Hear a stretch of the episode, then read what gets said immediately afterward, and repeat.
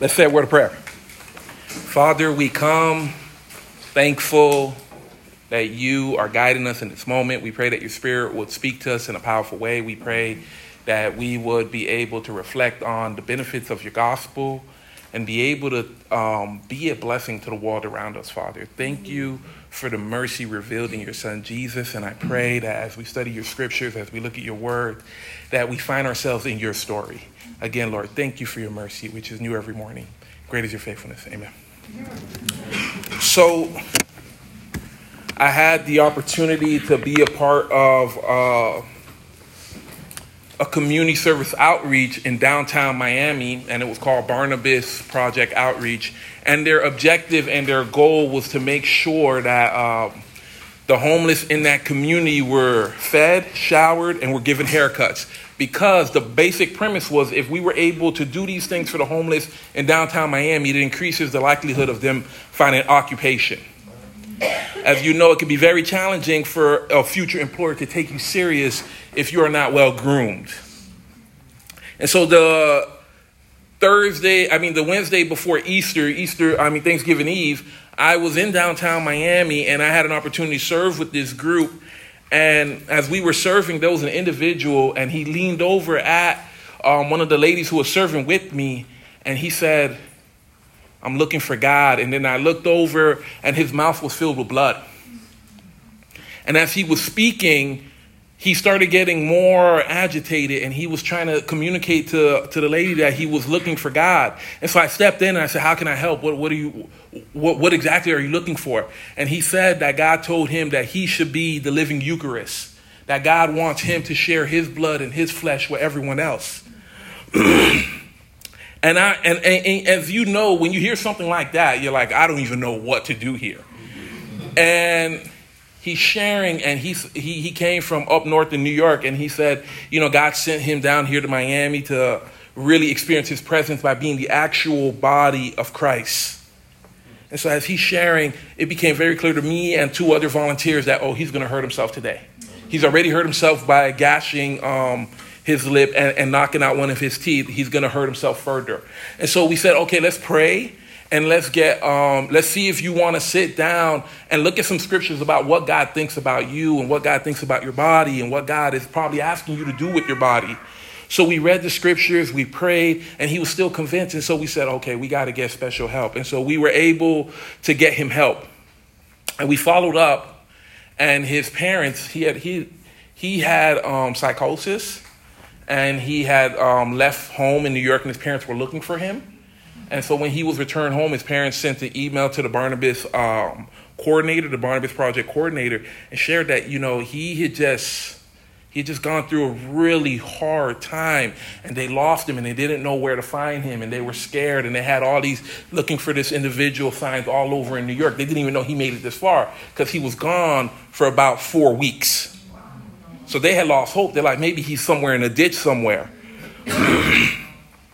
you know, one of the things that was said as as as um, the people who came to help him arrived and took him away. You know, me and one of the other young ladies wish we could heal him. We wish we could do something for him more than get him um, psychiatric help. But then in that email that the parents sent to the Barnabas um, outreach, in the email, they shared that you guys were family for him. That you guys did such a good thing by getting him to help and bringing him back to the rest of the family. You know, a lot of times when we think about justice, we want to do the big, loud things. We want to feed a million people, which is inspiring. We want to cure situations, which is amazing. But seldomly do we think about the little things that God is asking us to do as a collective. You know, justice is participatory. Justice requires all of us to partner in the work and vision of God. Let's go to Luke chapter 4, beginning in verse 16. On, Luke chapter 4, beginning in verse 16. When Jesus went to Nazareth, where he had been brought up on the Sabbath day, he went into the synagogue, as was his custom. He stood up to read the scroll of the prophet Isaiah was handed to him. Unrolling it, he found a place where it was written, The Spirit of the Lord is on me, because he has anointed me to proclaim good news to the poor. He has sent me to proclaim freedom for the prisoners and recovery of sight for the blind, to set the oppressed free, and to proclaim the year of the Lord's favor.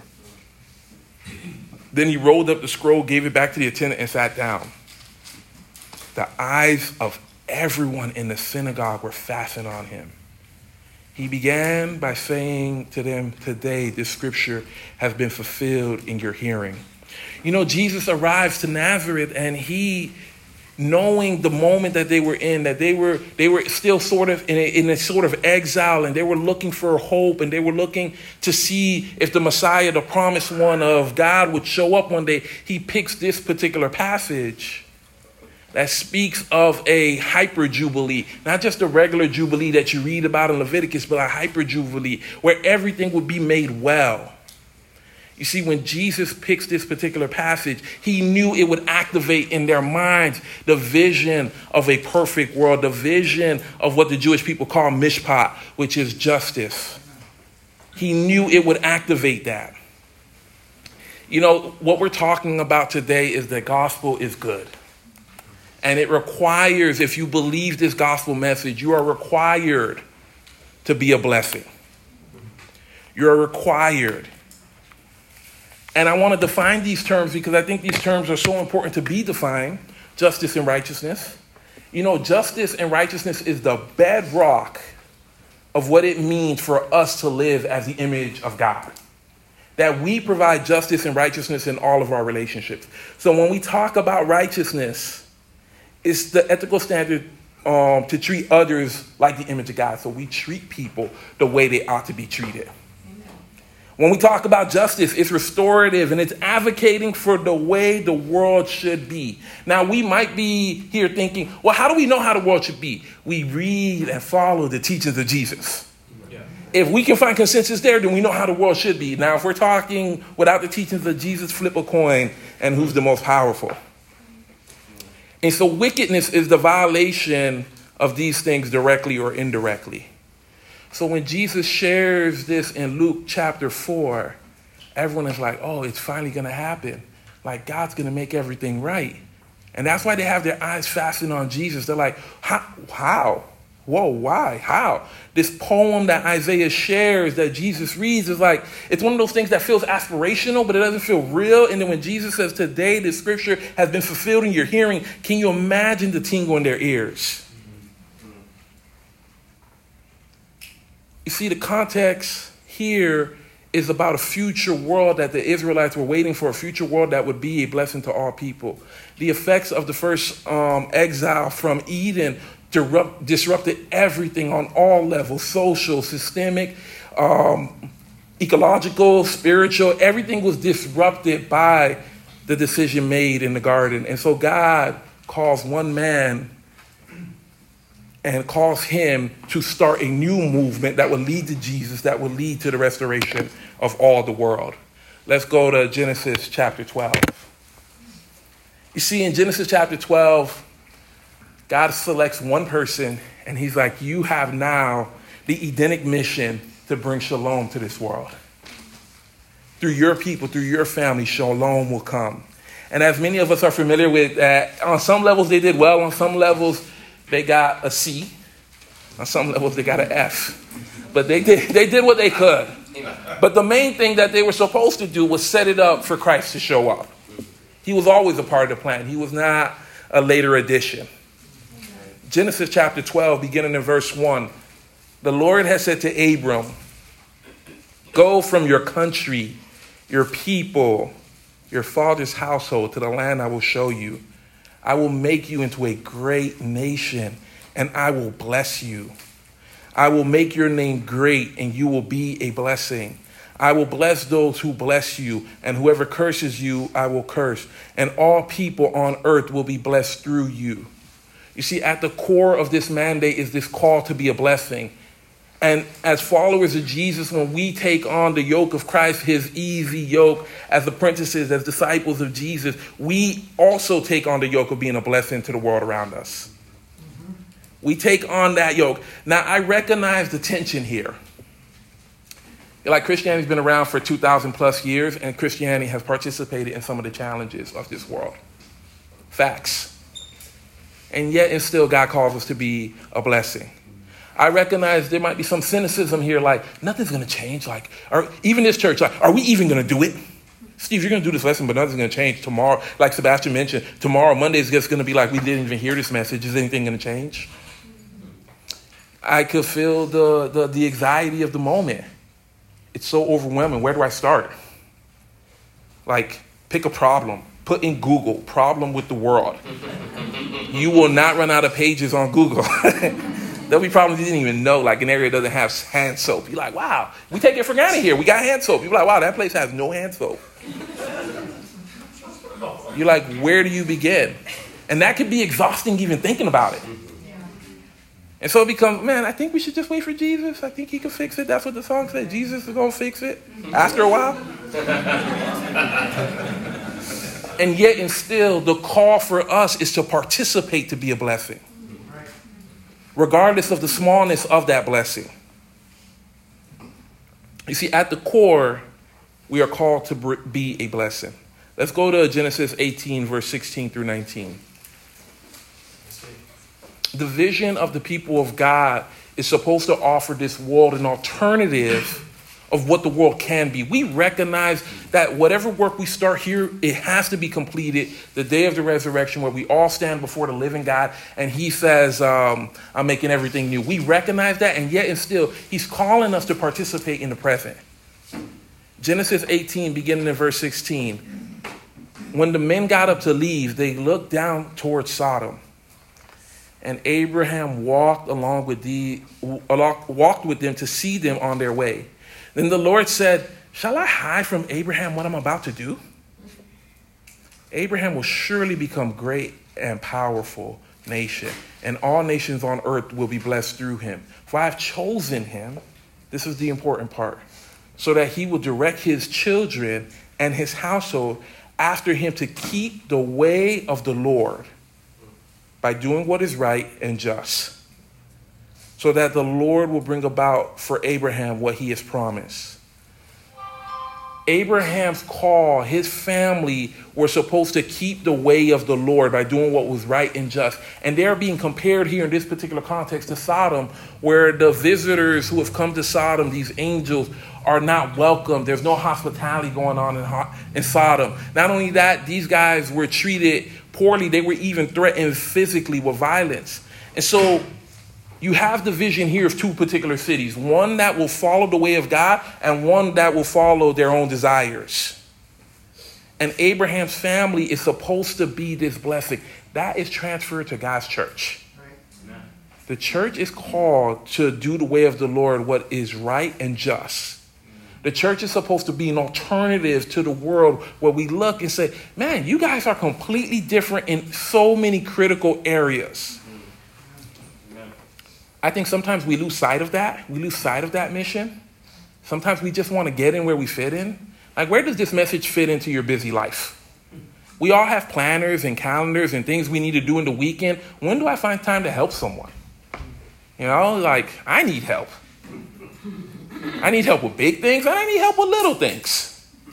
I need help with all sorts of things. And so, where do I find time to put Jesus' desires into practice? You see, I think a huge part of our discipleship sometimes is we will be the followers of Jesus that he wants us to be when it's radically convenient. Yeah. Jesus, like, you're like, Jesus, you tell me when you want to do that in 2025, I got you. you my calendar's free in 2025 right now, Jesus. You pick a date, but two, only two, and then I'll do it.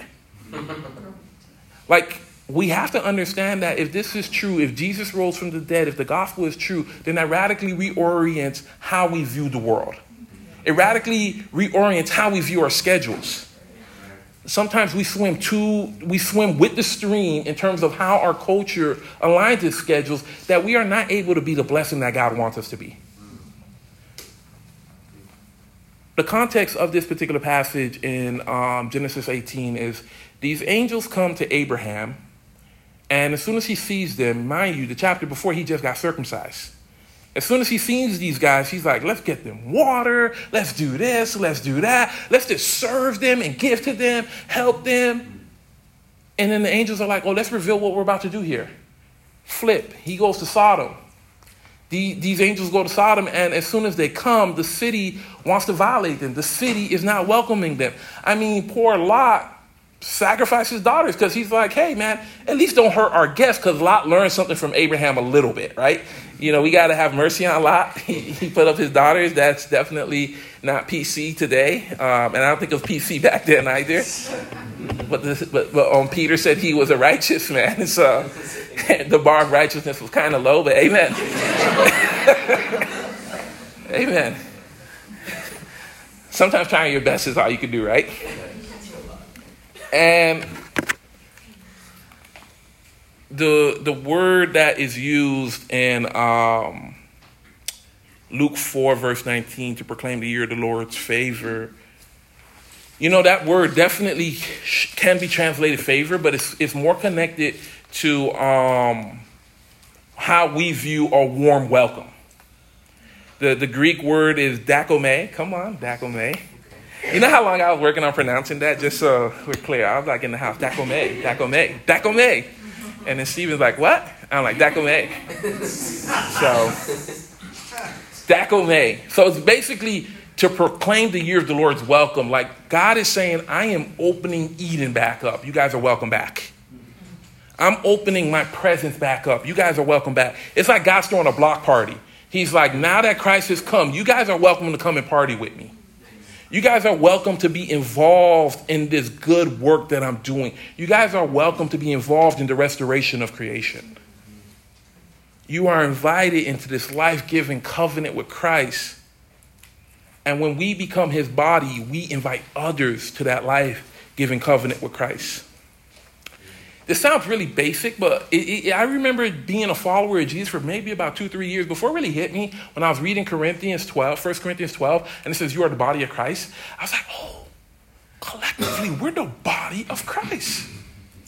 Like what he would do with his body, collectively, we should be doing as Christ. That hit me. I was like, whoa. Before I thought like ushering. I don't know why I thought about ushering with 1 Corinthians 12. Like, am I gonna be an usher? But it was like it was like a call for the people who would get baptized into Christ to participate in the life of Christ. Let's go to 2 Corinthians chapter 5, beginning in verse 14. Paul wants to explain the, how paramount it is if we believe in the, in the resurrection, if we believe in the death, burial, and resurrection of Christ, how this should drastically change our lives. How it should drastically change our finances, how it should drastically change who we are and what we are trying to do. Let's go to 2 Corinthians chapter 5 verse 14 through 21. For Christ's love compels us because we are convinced that one died for all and therefore all died. And he died for all that those who live should no longer live for themselves, but for him who died for them and was raised again. So from now on, we regard no one from a worldly point of view. Though we once regarded Christ in this way, we do so no longer. Therefore, if we, therefore, if any is in, if anyone is in Christ, the new creation has come, the old has gone, the new is here. All of this is from God, who reconciled us to Himself through Christ and gave us the ministry of reconciliation that God was reconciling the world to himself in Christ, not counting people's sins against them. And he committed to us this message of reconciliation. We are therefore Christ's ambassadors as though God were making his appeal through us. We implore you on Christ's behalf, be reconciled to God. God made him who had no sin to be sin for us so that we might become the righteousness of God. You know, when we think about what Paul is saying here, I know for, for, for some of us, we might think, oh, is God taking Jesus' good behavior and putting it on us? So on the last day, when God sees us, he sees Jesus' good behavior, Jesus' good status, and that's what Paul is talking about. That's certainly one way of looking at it. and yet, when you read a lot of Paul's work, he, he, he's not super heavenly focused as much as he is presently focused.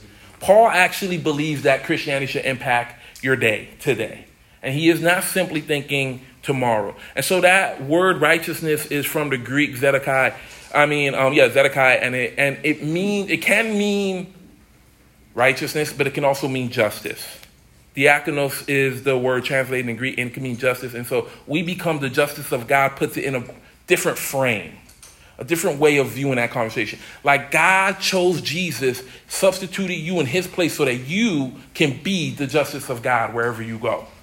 That you can serve people and be a blessing and participate in the good news of the kingdom. Christianity is called not to be pew sitters, but world changers. Christianity is called to participate in a powerful way and bring in the goodness that Christ started. You know, in Acts, when they talked about Jesus' ministry, they said he went around doing good. He went around doing good. I, I was able to, I don't really listen to poetry. Disclaimer first, right? but I was on a poetry kick, you know. I was like, oh man, I'm reading the, the prophets and they're speaking poetry. I read a book that said, oh, the prophets, the major prophets are all poetry. And I'm like, ha. Huh.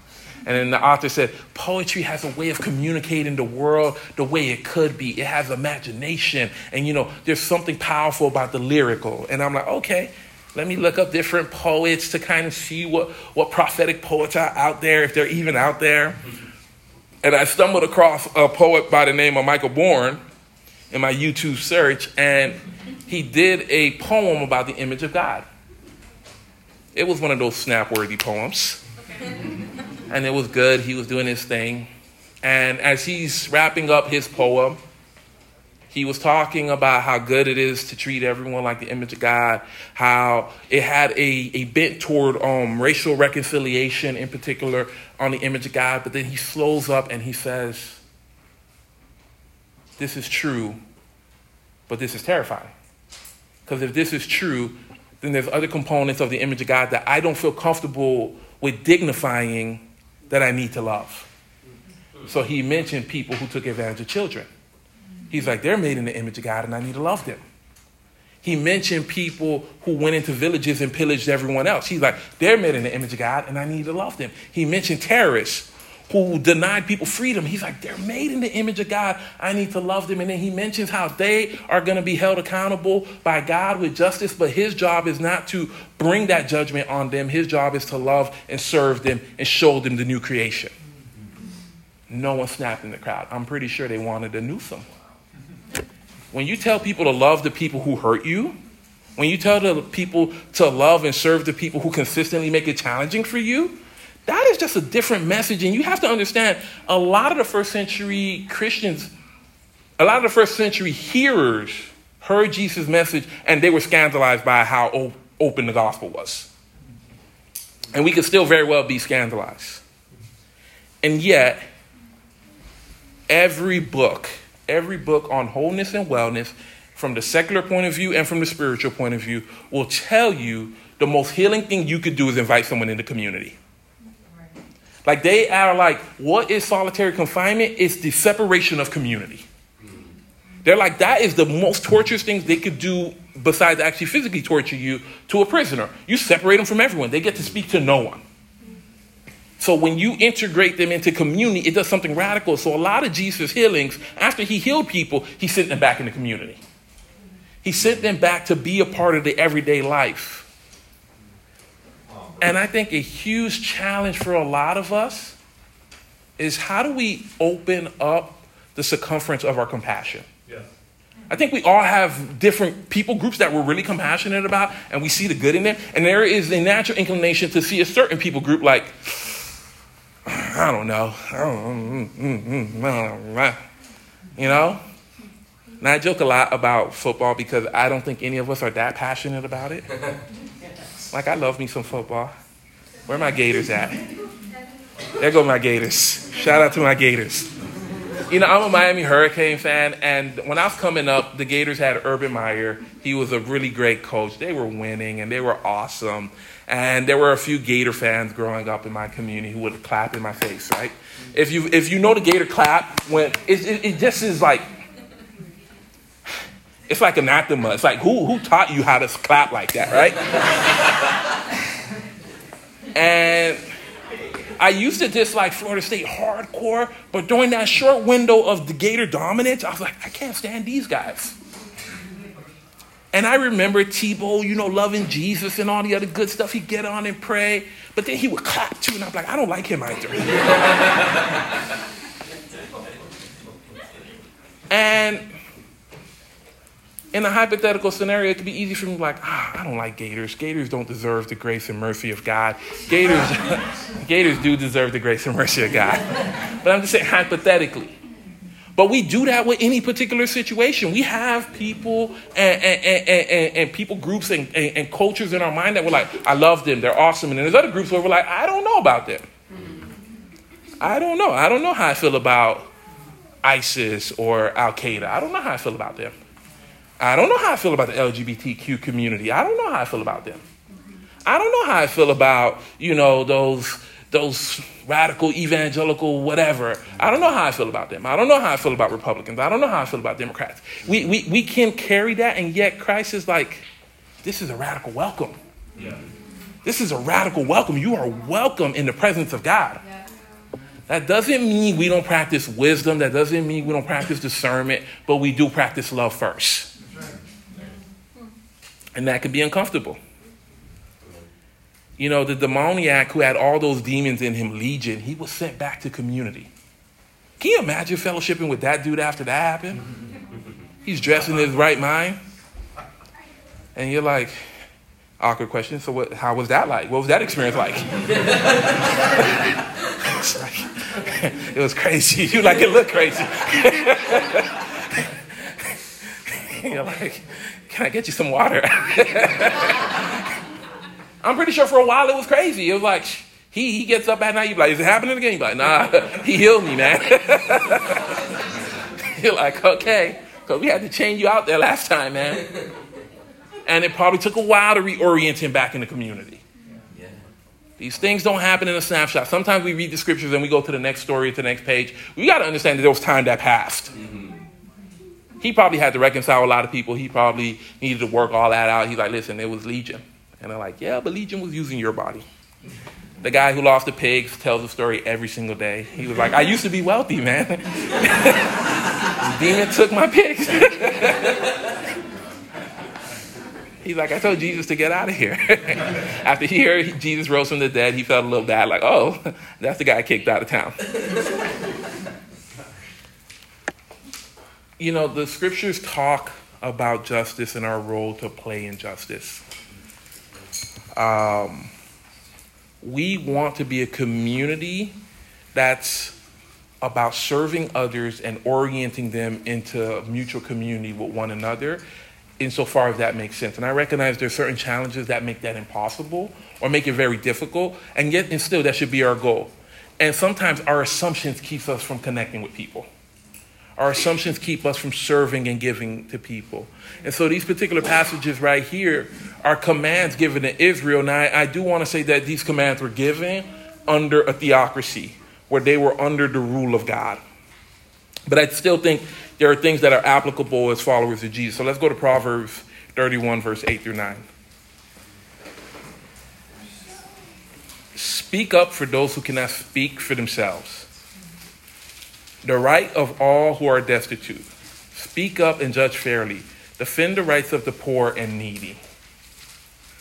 The proverb writer is calling us to speak for those who can't speak for themselves. You have to kind of be so aware to recognize who can't use their voice. We assume because most of us operate within the same social class that anyone can say whatever they want. So you have to be very attuned to the needs of the people around you to know who can speak and not speak. Jeremiah 22, verse 3. This is what the Lord says Do what is just and right. Rescue from the hands of the oppressed the one who has been robbed. Do no wrong or violence to the foreigner, the fatherless, or the widow. Do not shed innocent blood in this place. Do what is right. Rescue. Again, I think a lot of times we feel like that's someone else's problem. That's someone else's concern. That's not my concern. I don't know how to help. I don't know how to assist. And yet Christ's call is do something. Psalm 146, verse 7 through 9. He upholds the cause of the oppressed and gives food to the hungry. The Lord sets prisoners free. The Lord gives sight to the blind. The Lord lifts up those who are bowed down. The Lord loves righteous, loves the righteous. The Lord watches over the foreigner and sustains the fatherless and the widow, but he frustrates the way of the wicked. It you could go through the Psalms, you could go through all the Bible, and easily you quickly realize God has a humongous heart for people who are not experiencing justice and righteousness. He has a humongous heart. And it's really important as us, as followers of Jesus, that we imitate that heart. Again, I'm not calling for a lack of discernment, a lack of wisdom, but I am calling us to imitate that heart. If Jesus rose from the dead, then you are participating in this good story. So, where do you start? Crazy enough, seek justice and righteousness in your home. There might be certain things in your house that's off kilter. Maybe you are the only one who does the dishes. Maybe. And the other person is under your oppressive hand. Maybe you don't ever clean out your fridge. Someone else does it. Maybe that's where you start. Then you start moving in the circum- circumference of relationships that you do have. Start paying attention, like, oh man, this person needs help here, and I want to serve and I want to give. But then the scary part is to move from familial circles to now going into the hearts of the other. People who are not necessarily your family. And that's when we invite others into helping others. It is a long process, and Christianity is not done in one hour. Like one message doesn't change anything, and yet the small things we do are very important. Um, Professor Cornel West says, Justice is love in action. I like that quote. That's a good quote. Justice is love in action. Justice is participatory. We are all called to participate in the good news of the kingdom. This does not exclude the proclamation of the gospel, seeing people saved, seeing their sins forgiven. But salvation is so much like Glenn did a couple of weeks ago. It's so so. It's not only the soul, but it's also everything else. Mm-hmm when I was um, in downtown Miami, one of the biggest lessons I got was from an individual. He and I ended up getting a good, solid camaraderie. He was homeless and he was an atheist. But Barnabas had been helping him for four or five years. And so I, I was like, how could you experience this constant display of um, graciousness and charity towards you and, and think that these guys are doing it for no other reason other than the love of God. Like, how, how do you describe that? He's like, this group right here, this Barnabas group, something is different about them. He's like, I can acknowledge that. that they're a good group. He's like, you're not the only Christian groups who come here. He's like, every time someone serves us, they give us a track. A track is a list of five things to do to become a Christian. So he's like, I recognize if I do the five things to become a Christian, I get food, I get this, I get that. He, he's like, hear how hear how that sounds. He's like, when you're hungry and you've been isolated and you need a shower, you'll say yes to just about anything. He's like, I wish these guys didn't say that. I wish they would just keep serving me. And I said, okay, touche. I'm like, do they do that here? I don't I don't believe in the tracks, just to be clear. he's like, yeah, I haven't seen you guys do it here. And I was like, yeah, but you know, they do serve and they want to see your soul saved. Your soul is so important, bro. And that's what's going to last for eternity. Your hunger will go away one day, but your soul. And then he said, I'd never seen a hungry person be able to sit through any message. He's like, until I eat, I can't hear anything. And I was thinking about myself when I'm fasting. I'm like, ain't that the truth, man? I'm like, I can't hear it. I want to hear it, but I can't hear it. And I told him, man, I, I would hope you see that their constant giving will, will be an extension of Jesus. He's like, I think so, maybe, but I just feel like there's always ulterior motive, like I'm being recruited. And so, yeah, I'm to play the game with these guys. I need the clothing, I need the food, I need this. And so I'll pretend to do the Jesus stuff. And I said, okay. So keep praying for that dude, Spider. Um, that's his name. He didn't want to give me his government name. He called, that called him Spider. but Mother Teresa says, small things, small things make a world of difference. And it's so true. Just small things. You see, shalom is what justice is all about. Shalom is the, the image of Eden. And the shalom that Jesus offers at the end of Revelation is a hyper version of that, where it's even more good and more great. And it's only attainable if we proclaim, as followers of Jesus, the life that he wants us to live. So we want to proclaim the good news, but we also want to do good. And so, what can we do today? Repent. And I don't mean repent in terms of like shame on you, sinner, but change the way you start thinking about it. Look for opportunities, pay attention. Read through the four gospels. Jesus, most of Jesus' miracles come from him paying attention. It wasn't like God, at least I don't read in the gospels like, oh, here's what you're gonna do today. You're gonna turn water into wine. He heard his mom. His mom was like, they got no more wine. He's like, woman, what that got to do with me? And then he turned around and gave some water. He's about to go help Jairus because Jairus says, hey, my daughter's dead. There's someone else in the crowd that, like, pay attention, man. That's the hardest part that we have. And our American culture has siloed us to our schedules. Our schedules are Lord, not Jesus. Yeah. Our schedules are like, ugh, it's like an oppressive master. Like, God forbid you do something off schedule. You're like, well, if it don't, if it, the schedule's to be upset with me. like, I'm to disappoint the world if I don't keep this schedule. Your planner yells at you, ah, you broke my covenant. it can feel that way. Even I'm joking, it can feel that way. Like, it's like this thing, you write, you write what's in there, and then it owns you. you're like, make sure you go for a walk. Someone needs help. You're like, but I have a walk to go for. you like, you wrote it in there. you put that there. You are Lord. in that situation, at least over the walking. And so again, I recognize, you know, my A-type personality that you need a schedule. How can life go on without a schedule? And my free will people, you like, see, that's why I have no schedule. But it does need to take a little bit of intentionality, free will people. Sometimes you're so free, you hear nothing too. You're like the wind. you're like, I'm talking about listen to people, not the wind.